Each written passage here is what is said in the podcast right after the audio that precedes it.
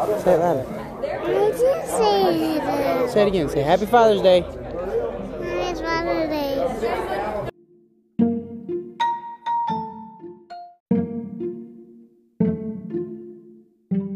Happy Father's Day. Philippians chapter 4. If you found your place, you can. Would you stand? I'm going to read just two verses.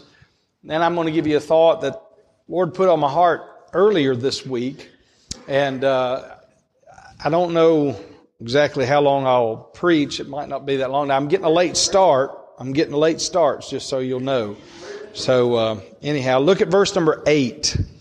Philippians chapter 4, verse number 8. Brother Daniel Backer did a devotion out of these verses earlier this week, or last week, or a couple of weeks ago, one Sunday morning. And But I want to key in on verse number 9. But look at verse number 8. The Bible says, "Finally, brethren, whatsoever things are true, whatsoever things are honest, whatsoever things are just, whatsoever things are pure, whatsoever things are lovely, whatsoever things are of good report, if there be any virtue and if there be any praise, think on these things. Those things which ye have both learned and received and heard and seen in me do. And the God of peace shall be with you." I want to focus on verse number 9, where he says, "Those things with you which you have both learned and received and heard and seen in me do." One deals with our education, learned and received, and the other one deals with our example, what he's seen and what he's heard. But he says to do them. Let's pray. Thank you, Father, for the day. Help us, I pray, as we enter into the message. I pray the Holy Spirit's help would be on the service. We'll thank you for what you do in Jesus' name. Amen. Thank you. You may be seated. In the book of Philippians, the church of Philippi was a very special church to the Apostle Paul. And the Apostle Paul, writing to this church now under the inspiration of the Holy Spirit, encourages them to do several things and to follow his influence, to think on certain things, to discipline their mind, to think about certain things and to think a certain way. But then as well, not only to discipline their mind to think on certain things, but also to discipline their life to do certain things. Now, when it comes to our influence, there are some problems that we may face when it comes to our influence. One of those problems is the problem of rejection. And what I mean by that is sometimes people don't want our influence, right? As bad as we would like to influence somebody's life, and surely the Apostle Paul was one that influenced the lives of the people of the church at Philippi, but not everybody wants the influence of someone in their life or a particular person.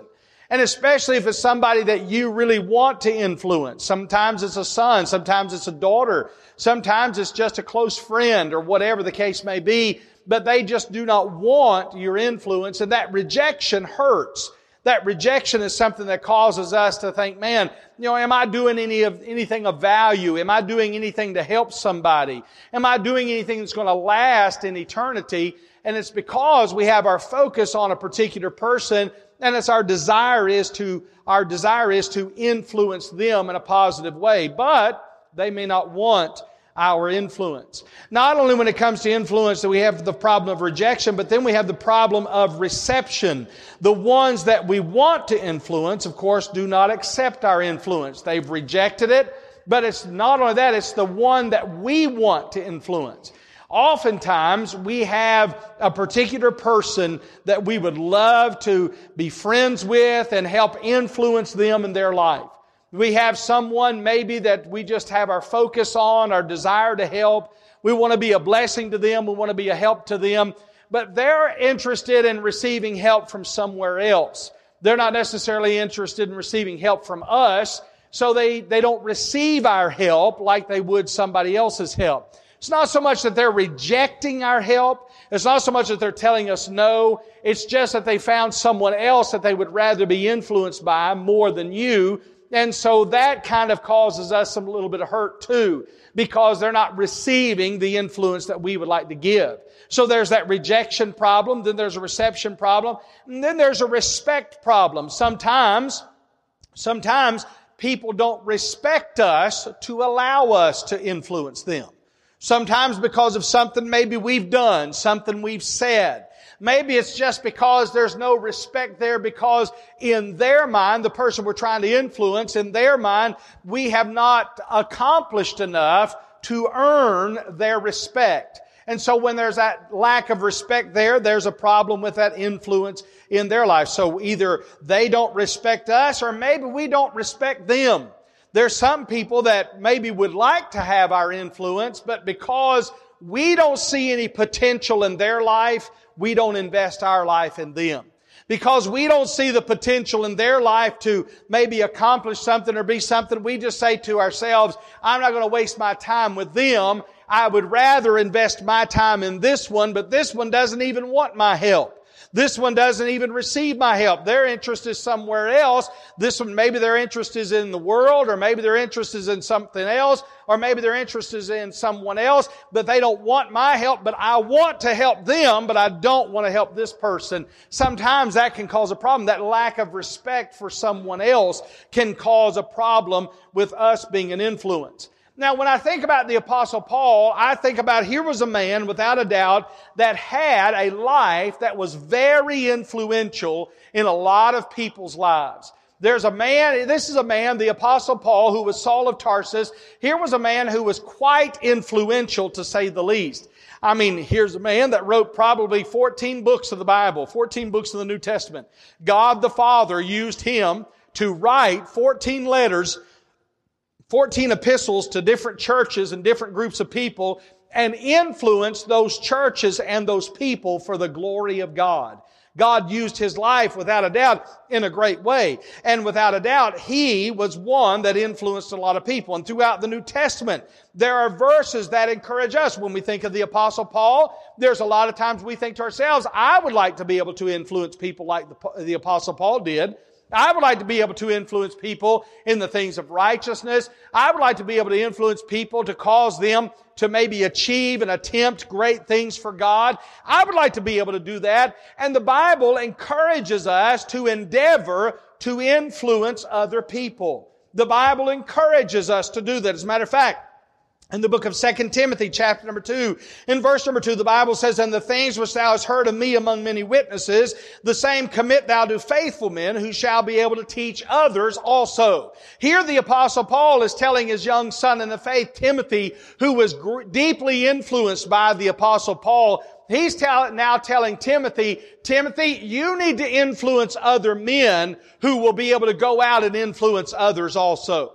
Other faithful men, other men who are faithful to the cause, other men, you need to make sure that your life is an influence to them because you need to influence people for righteousness. 2 Thessalonians chapter 3 verses 7-9, the Bible says, For yourselves know how you ought to follow us, Paul says, to the church of Thessalonica, for we behaved not ourselves disorderly among you, neither did we eat any man's bread for naught, but wrought with labor and travail night and day, that we might not be chargeable to any of you, not because we have not power, but to make ourselves an ensample unto you to follow us. Here the Apostle Paul says, I've set myself up as an example for you to use my life to follow in order that you might be close to God.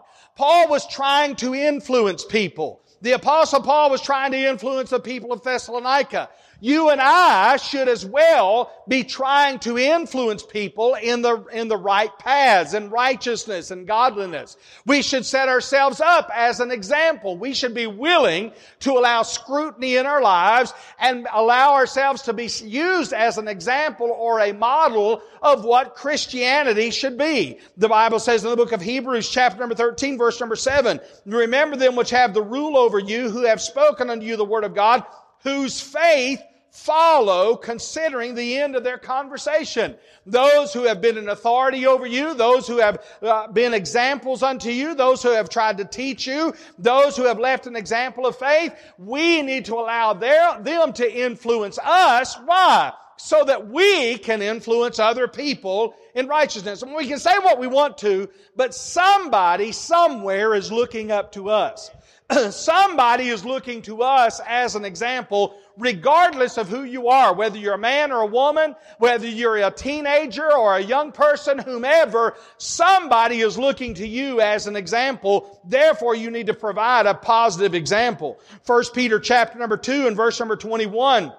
The Bible says there, "For even hereunto were ye called, because Christ also suffered for us, leaving us an example that ye should follow in His steps." We are supposed to be following Christ. Why did Christ do all that He did? Why did Christ suffer the way He suffered? Why did Christ go through all of the issues and the problems that He faced in His life? Why did He do that? To leave us an example that we could follow, to try to influence us in the ways of righteousness, in order that we might know how we ought to live.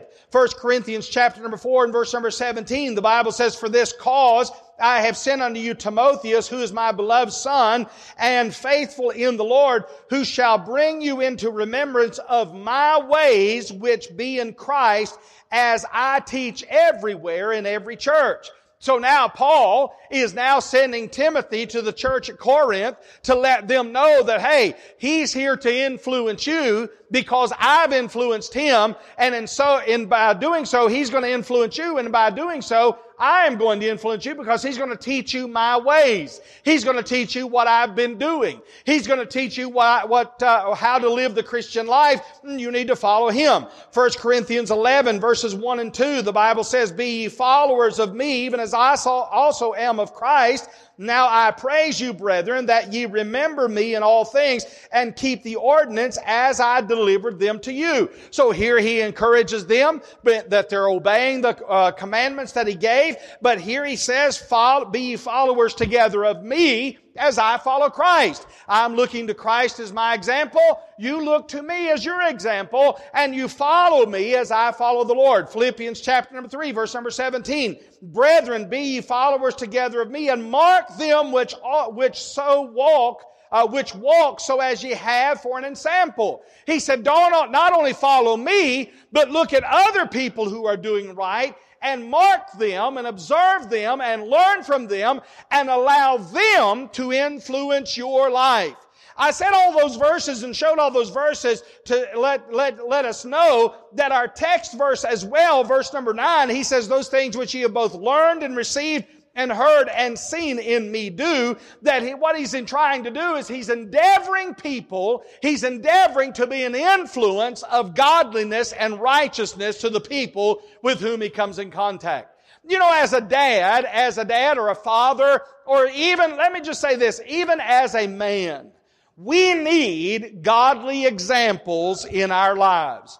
As men, boy, we need some godly men who are willing to stand for what is right, and to know what the Bible teaches, and to teach the Word of God, and to live the Word of God, and to show people the Bible view of things, give God's opinion on things instead of giving the world's opinion on things. And so the reason we do that is in order that we might influence another generation, that we might influence another man, another group of people, that we might be an influence in their lives. Now, it is incumbent upon us as men, especially fathers, to provide an influence of righteousness and not of unrighteousness. It's incumbent upon us as men to provide an influence of righteousness. Men ought to be the spiritual leaders, right? Men ought to be the ones, according to what the Bible teaches, the men are to be the spiritual leaders in the home. The men are to be the spiritual leaders in the church. The men ought to be the spiritual leaders in our communities and in our society. It ought to be men that are standing up and taking the leadership and the authority and saying, you know what, I'm going to provide an example. The rest of the world may go that way, but I'm not going to go that way. The rest of the world may agree to accept wickedness and filth and ungodliness as okay and normal, but you know what? I'm not going to do it. I'm going to have it in my life that I'm going to live for God, and I'm going to be a righteous example as opposed to an unrighteous example. One does not become an influence without first being influenced, right? We do not become an influence unless we have, first of all, been influenced by someone else. Now, who's influencing you? Who is influencing you? The Apostle Paul is asking a group of people to say, listen, Paul is saying, I'm living the Christian life. I'm trying to be a testimony for the Lord. I'm trying to live for Jesus. I'm trying to serve the Lord. Now, I'm allowing myself to be an influence, and I want you to follow my example. I want you to do what I've done. I want you to be what I've been. I want you to, if you please, I want you to live the way I live, because I'm trying to follow Christ, and I want you, as you see Christ in me, I want you to pick up those things in my life that look like Christ, and I want you to put them in your life. Why? So that you can teach somebody else to pick up something in his life and her life so that they can be influenced in righteousness and godliness. And so he's encouraging them to be influenced by someone else. There is no one who is without some influence in their life, regardless of who you are. Now, I know what some people say, well, I'm my own man. No such thing. There's no such thing as your own man.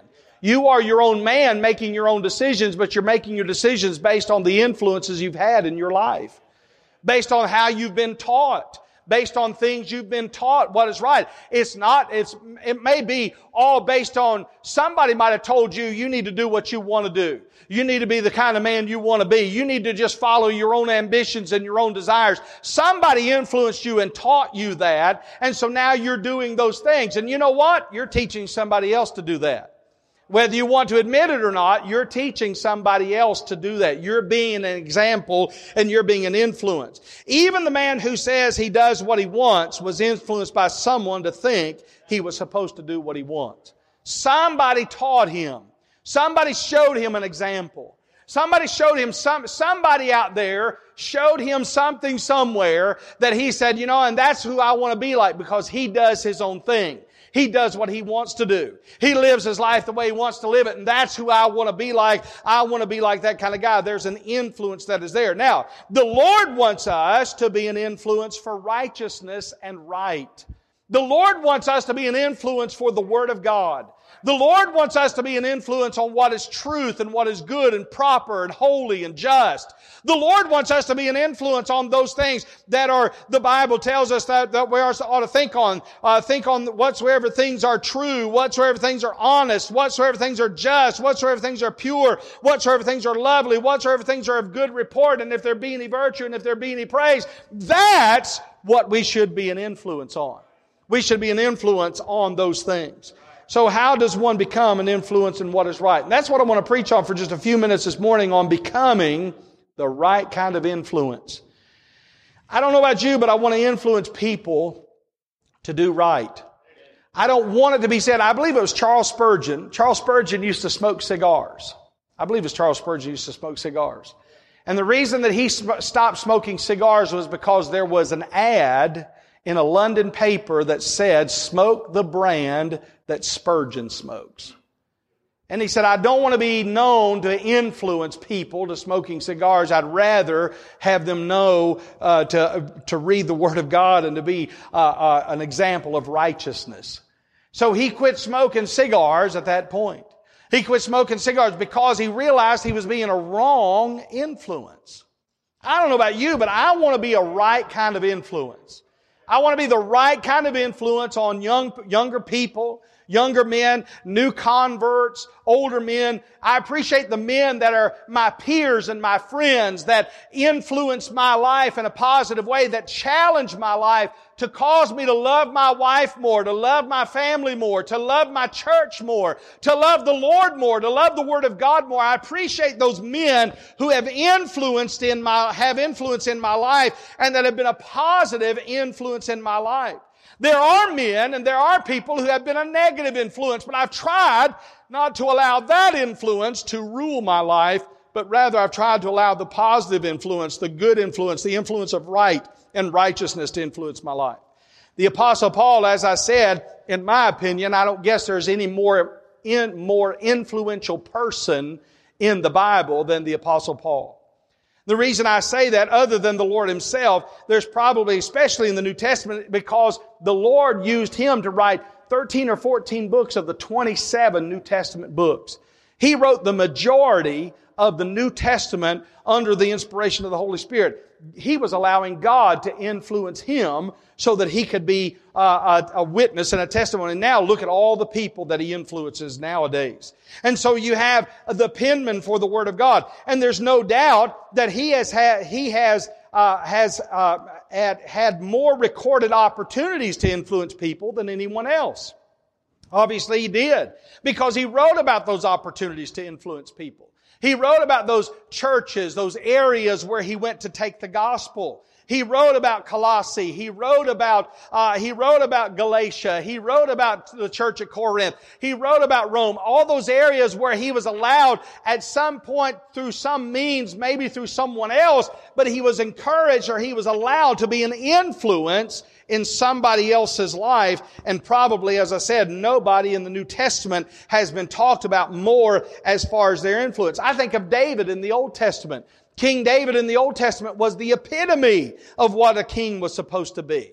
He was allowed his life to be a testimony of influence. And then we can look at the Apostle Paul, as I said, in the New Testament. There's probably no one. So in considering a spiritual influence, what influenced Paul so that he could become an influence in righteousness? What was it that influenced the Apostle Paul that caused him to become such a great influence to other people? That's what I want to talk about, as I said, on how to be a proper influence, how to be a spiritual influence. There are several things, four things that in particular, and we'll use the book of Acts. Go with me to the book of Acts chapter number 9. In the book of Acts chapter number 9, we'll find out several things that the Apostle Paul was used, because now he's telling people to do these things in the book of Philippians chapter number 4.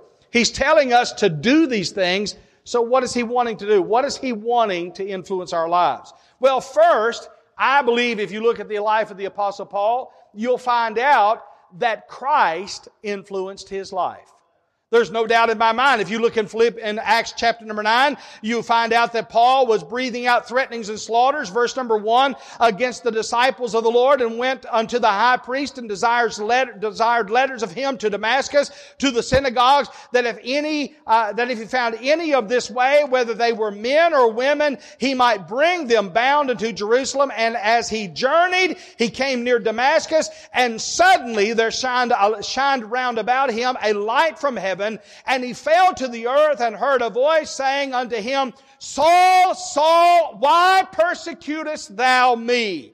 And he answered in verse number 5, and he said, Who art thou, Lord? And the Lord said unto him, I am Jesus whom thou persecutest. It is hard for thee to kick against the pricks. And he, trembling and astonished, said, Lord, what wilt thou have me to do? There it is. How do you want to influence me?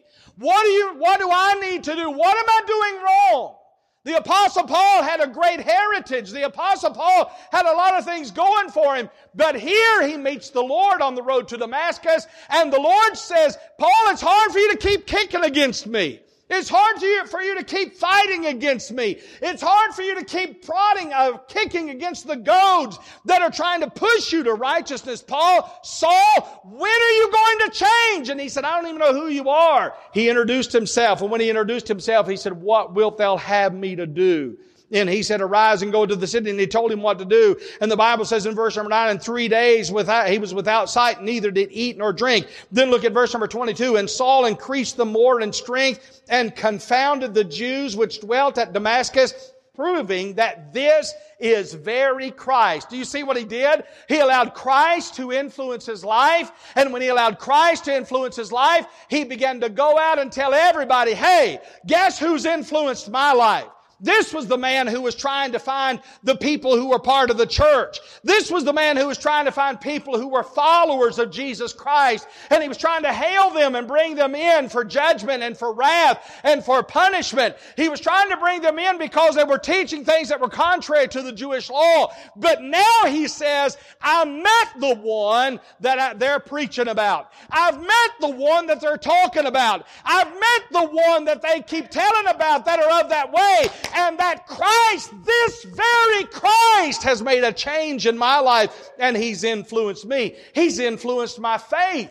I no longer believe the same things I used to believe about God. There was one time where he said that he did those things that he thought he was supposed to do, those things contrary to the name of Jesus Christ. There was one place where he said, I was doing things that I thought I was supposed to do, and they were contrary to Christ, but now I'm a follower of Jesus Christ. Now I'm a believer in Jesus Christ. Now I'm of that way. I'm doing what Jesus said. Now instead of just doing what the law says, now I'm doing what Jesus said. Now instead of just doing what everybody else tells me to do, I'm doing what Jesus told me to do. He said he's influenced my faith. He's influenced my facts. The things now that I used to believe and I believed were facts are now, I understand, were not necessarily totally facts. Some of it was just religious influence. Some of it was just religious tradition. Some of it was just something else, whatever it was. But now I know the facts of who Jesus is.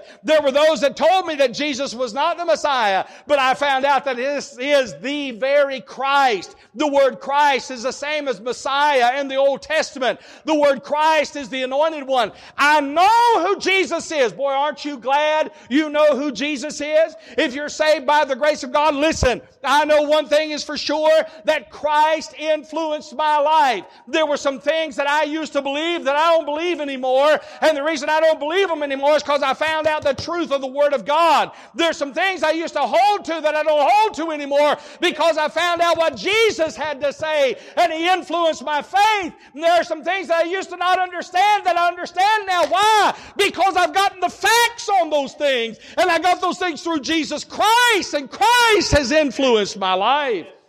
Brother Danny just sang the song about thanks to Calvary, I'm not the man I used to be. Some of you were kind of the man that he was talking about in the song. Some of you may have been like them. Some of you may have been drunkards. Some of you may have been other kinds of lifestyle, carousers and so on. Some of you may have had a wicked, wicked past. But thanks to Calvary, thanks to what? Thanks to the influence of a holy God through Jesus Christ, you now believe things you used to not believe. You now hold to things you used to not hold to. You now do things you used to normally not do. And now there's some things that you don't do anymore because you're doing those other things. Why? Because Christ has influenced your life. Christ influenced Paul's life. Not only that, number two, if you want to be a good influence, let me just say this. If you want to be a positive influence, you need to let Christ influence your life. I don't know what it is. I don't know where we got it in our mind that it's cool to be a negative influence on people, but it ain't cool. I'm sorry, it's not cool. It's not cool to be a negative influence. It's not cool to have people lose respect for you because you're a negative influence. And if you'll allow Christ to influence your life, you can become a positive influence. Oh, that number two, Christ. Number two, this is probably going to bother some people.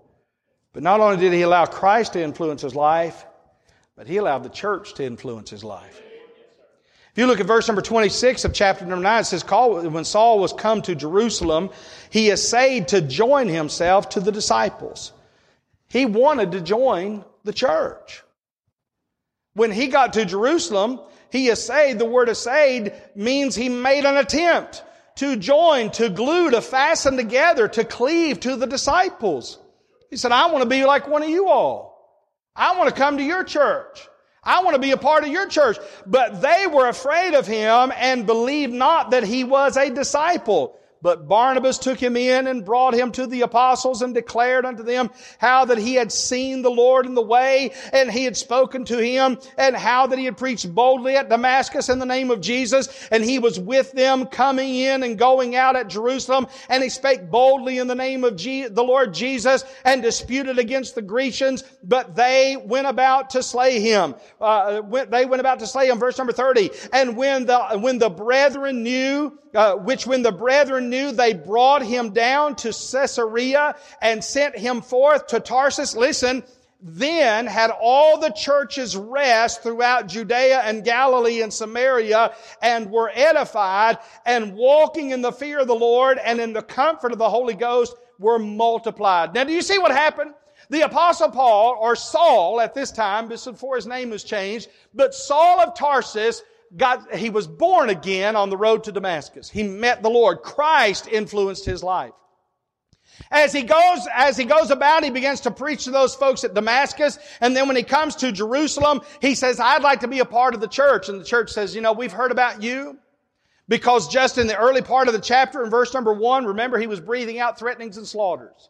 Remember, he had letters from the high priest that he was supposed to hail those men and women, anybody who was of that way. And he was supposed to bring them and put them in jail. And he was supposed to persecute them and probably put some of them to death. He had letters from the high priest to do so.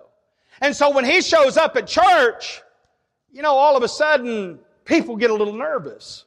I mean, how would you feel if, let's say there was an individual, and I'm not trying to be funny here, but think about it. Let's say that there was a man who was a Muslim terrorist who showed up at our church, who all of a sudden comes in and he says, I'm a believer in Jesus Christ now. I'm just going to be honest with you. I might have to back up and say, wait a minute, I got to see this. You're going to have to, I know a little bit about what your doctrine teaches. I know a little bit about what you're willing to do, but I'm going to be honest with you. I'm going to be a little bit skeptical. And it wasn't until the Apostle Paul went out and began to preach, and when he began to preach boldly in Damascus, and it wasn't, Barnabas said, listen, you don't understand what this guy did. He went into Damascus and started preaching to the people there, and he spake boldly in the name of the Lord Jesus and disputed against the Grecians, and they went out about to slay him. There were people that were trying to slay the Apostle Paul. He had made people mad, so angry that they were ready to kill him. And it wasn't until then that they realized that the Apostle Paul had been influenced by Jesus Christ. So when that happened, guess what? He said, I want the church. I want to allow this church. I want to allow these people. I want you all to influence my life. So what did he do? He involved himself in the ministries. What do I need to do to prove to you that I want to be a part of you? Well, you're going to have to preach. You're going to have to start being a witness. You're going to have to start testifying. Okay, I'll do it. I'll go out and testify, and I'll go out into Jerusalem. And he was going in and out at Jerusalem, and he spake boldly in Jerusalem, and he disputed against the Grecians, and he was preaching to them, and so much so that it caused everybody to be angry with the Apostle Paul. I have a book on Judaism that's in my study. In that book on Judaism, do you realize, now this is written from a Jewish standpoint, it's not written from a saved man, but it's written from a Jewish standpoint, and in that book on Judaism, do you know that they said they express more hatred for Paul the Apostle or Saul of Tarsus than they do for the Lord Jesus Christ? Why? Because he influenced so many Jews to believe in Jesus Christ. How did he do that? He made himself a part of the church. He got involved in the church. He got involved in their ministries. He invested himself in their message. He said, I want to be a part of the message. It was one man whose involvement that gave the church rest. It was one man who decided to get involved in the message of the church that caused all the churches of the area to have rest, that caused all the churches of the area to grow, to have comfort. What would happen if a few men decided, you know what? I'm going to get involved at the house of God. I'm going to allow the church to dictate my schedule. I'm going to allow the things going on at the house of God. I'm going to involve myself in the ministry of the church and in the message of the church. I'm going to sell out to the church, the house of God, and allow the church to influence my life. What kind of influence would that be in our church and in other churches of the area? He allowed the church to influence his life. Listen, if all you ever want to be is just a spectator, you'll never influence anybody to righteousness. If all you want to do is just come in, sit down, go through the motions, and go out, you'll never influence anybody to righteousness. And it doesn't matter if Christ has influenced you, because you don't tell anybody about what Christ has done. You don't ever testify about what Christ has done. You don't testify on the outside. You don't testify on the inside. You just come in, you sing your song, stand up, sit down, walk out, do your thing, go through your routine. That's your routine on Sunday. And there's never any influence in righteousness. The Apostle Paul said, no, I want the church to influence me.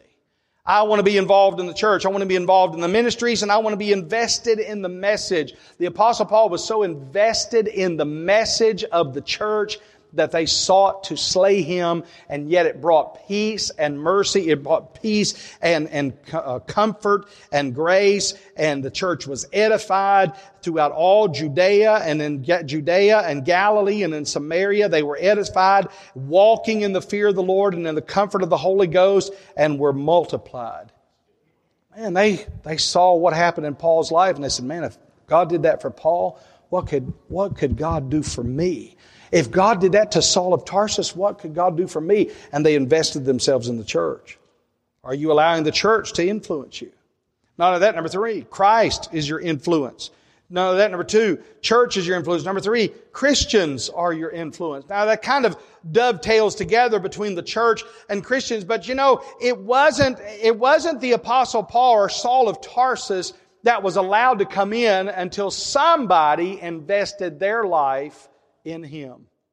Barnabas, the Bible says, when Saul decided to join, in verse number 27, Barnabas took him and brought him to the apostles. There was somebody who was willing to allow to be influenced and to allow himself to influence somebody else, and to allow people to talk badly about him for being friends with this one named Saul of Tarsus. In Acts chapter number 11, verse number 25, the Bible says, then departed Barnabas to Tarsus for to seek Saul, verse number 26. And when they had found him and brought him unto Antioch, it came to pass that a whole year they assembled themselves with the church and taught much people, and the disciples were called Christians first in Antioch. I want you to see what happened here. As the Apostle Paul, as Barnabas invested his life in the Apostle Paul, he allowed Barnabas to teach him. And when he allowed Barnabas to teach him, he allowed Barnabas to teach him how to become a Christian. And guess what? Then Paul goes to Tarsus. The Bible says in chapter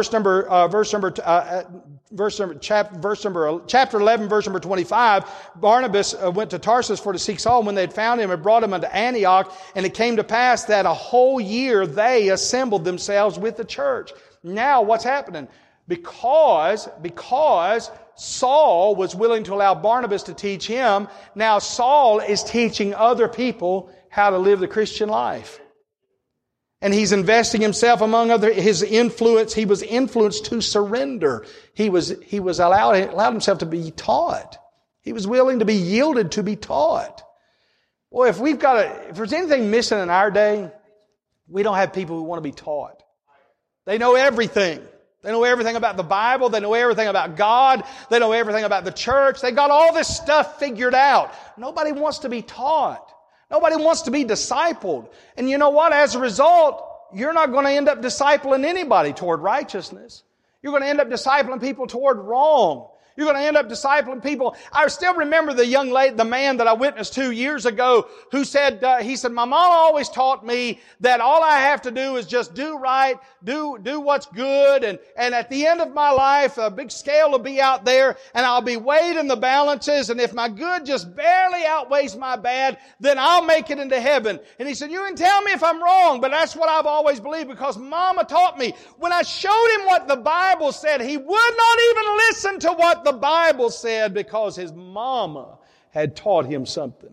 And you know what? There's people that won't listen to the Bible anymore because somebody taught them something wrong. They just won't listen. But you know what? Saul said, I want to do this right. Barnabas, teach me. And Barnabas taught him. And he listened to what Barnabas taught. And then they ended up going to Antioch. And when they ended up in the city of Antioch, while they ended up there, he was influencing other people. Not only was he influenced to surrender, but he was influenced to serve, and he influenced other people to serve. He allowed other people to be an influence on him to serve, but then he was also influencing other people to serve. I'm not trying to pin any accolades on me or anything like that, but I just want to show you how this works. When I was 17 years old, I was saved when I was 16. I was saved in April. In April of 1981, I was born again. In June, I started working on our church's bus route. April, May, June.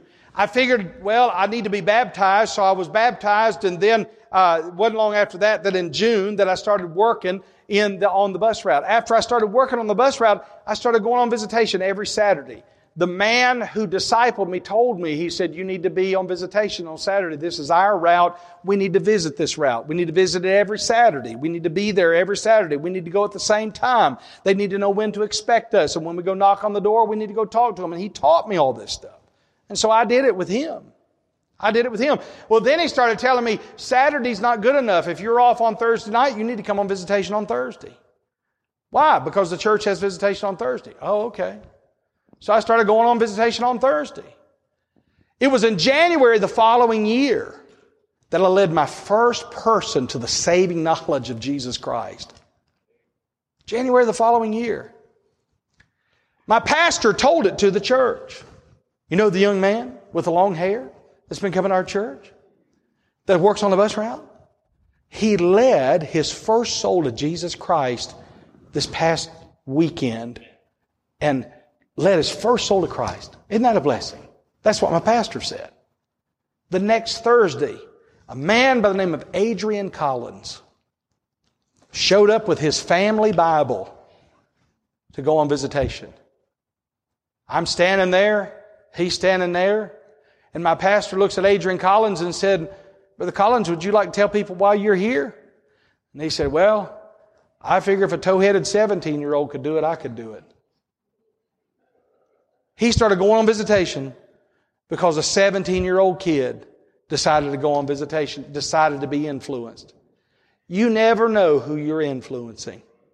And you might think, well, I'm too young to influence somebody. No, if you'll just do right, you might be surprised who what older person might be influenced by you if you'll just do right. If you'll just be an example, be willing to be a Christian. Be willing to be somebody who's willing to live. Be willing to be somebody who's willing to be taught and somebody who's willing to serve. You'll teach others to be willing to be taught and you'll teach others to be willing to serve. It's amazing how it works. Paul allowed Christ to be an influence in his life. Paul allowed the church to be an influence in his life. Paul allowed Christians to be an influence in his life. But finally, Paul allowed character to be an influence in his right. What I mean by character, that's just doing what I ought to do as a believer. Just fulfilling the obligation, the duty as a Christian. Well, what's my duty as a Christian? Well, the Bible says, but ye shall receive power after that the Holy Ghost has come upon you, and ye shall be witnesses. We ought to always be witnessing, testifying to whomever, saved or lost, telling somebody about the goodness of God. Telling somebody about the grace of God, the mercy of God, the blessings of God upon your life. Telling somebody how good God's been. Bowing your head in a restaurant. You'd be surprised how much of a witness that is when people see you bow your head in a restaurant. You'd be surprised. If we go out to eat, my family goes out to eat, I watch people when they come in. And I'm sorry, please forgive me, but I judge people. They won't pray. Oh, that family looks sharp. That family will probably pray. Let's watch and see if they pray. And while I'm sitting there watching, then I'm sitting there looking, and I'm acting like I'm not watching, but I'm looking, and I wait to see if they pray. And sure enough, they pray.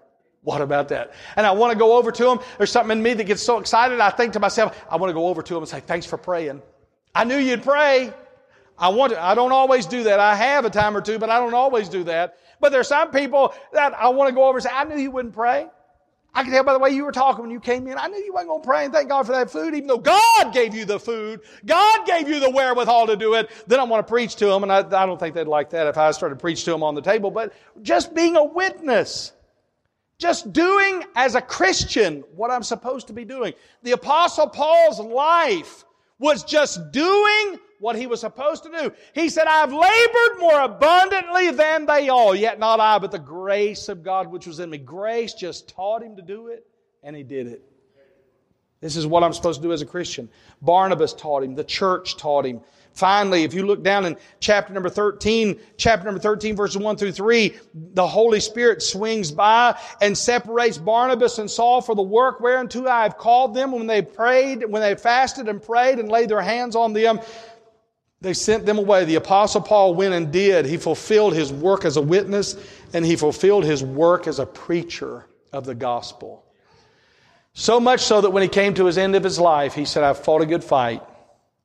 I've finished my course.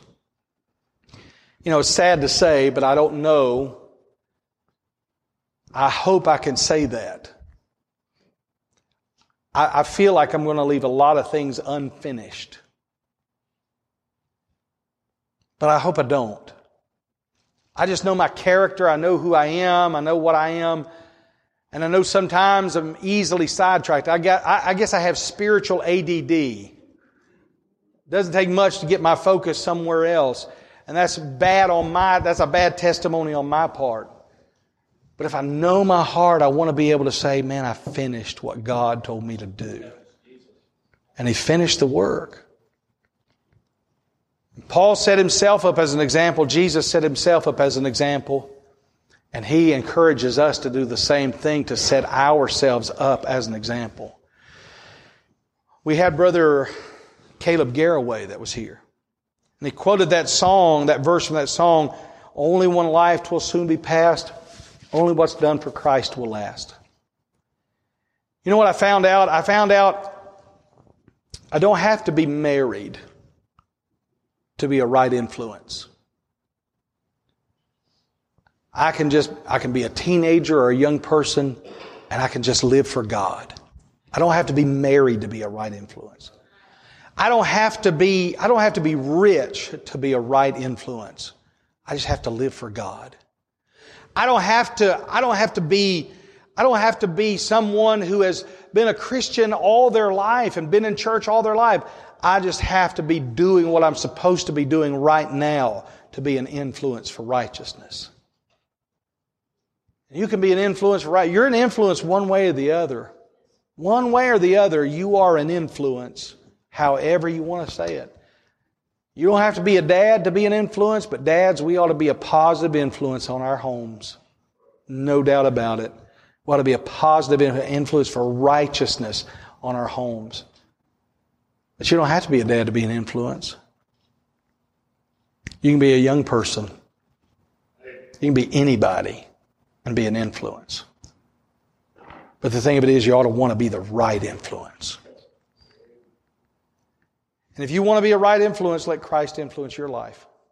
If you want to be a right influence, let the church influence your life. If you want to be a right influence, let other Christians influence your life. If you want to be a right influence, let character. Just do right. Do what you know you're supposed to do as a child of God, as a believer in Jesus Christ. Do what you know you're supposed to do. Fulfilling a witness and fulfilling your work. Just do what you're supposed to do. And you can be a witness. You can be an influence for righteousness. I was listening as the ladies testified about their dads. Several of the ladies said this. My dad was not outspoken. My dad was soft-spoken. My dad was not this. My dad was not that. But he left a good example. You know what that told me? You don't have to say a lot of words to be an influence. Just be steady. Just keep doing right. Paul said a lot of words. Would you not agree with that? Paul said a lot of words. But one that didn't say a lot of words was Barnabas. Barnabas, there's no book of Barnabas in the Bible. But Barnabas was such an influence on the Apostle Paul that Paul became an influence on many other lives. D.L. Moody was one of the greatest preachers that lived in yesteryear, but he's influenced by a Sunday school teacher who just made a statement and told him it's yet to be seen what God can do with a man who's totally surrendered to Him. And D.L. Moody said, by the grace of God, I intend to be that man. You don't have to say a lot. Just be faithful. And you can be an influence for righteousness. You need to take inventory of yourself and see, how am I influencing others? Is it for the glory of God or is it for the glory of self? And if it's for the glory of self, allow yourself to be influenced by these things, and I think you'll be surprised how much of an influence you will become for righteousness. Would you stand with your heads bowed? Father, I thank You and praise You for the day. Thank You for Your love and Your care. Thank You for Your mercy. Thank You for the Lord Jesus Christ who gave His life for us. I do pray that the Holy Spirit will convince men of sin. And if there's somebody here that's never been saved, I pray that they would be saved today. For the child of God, for those of us who are saved, I pray that you'd help us to see ourselves, search us, as the psalmist said. See if there's any wicked way in us. See if we're influencing somebody in a negative way, and if we are, give us the boldness and the courage to be able to admit our wrong and correct it. And it'll help us to allow Christ to influence us, the church to influence us, other Christians to influence us, and Christian character to influence us. In Jesus' name we do pray and give thanks. Amen. The instruments are playing. The altar's open. If God's spoken to you, I encourage you to do business with the Lord. Especially as a man, I would encourage you to take inventory. Where's your influence? What is your influence like? As a mom, how are you influencing that young lady, that daughter in your home, that young lady in the church? Husband, how are you influencing your wife? We're an influence, one way or the other. Wife, how are you influencing your husband? Does he feel like he can conquer the world because of you?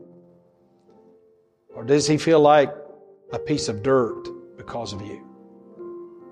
You obey the Lord today and ask God to change your influence if it needs to be changed.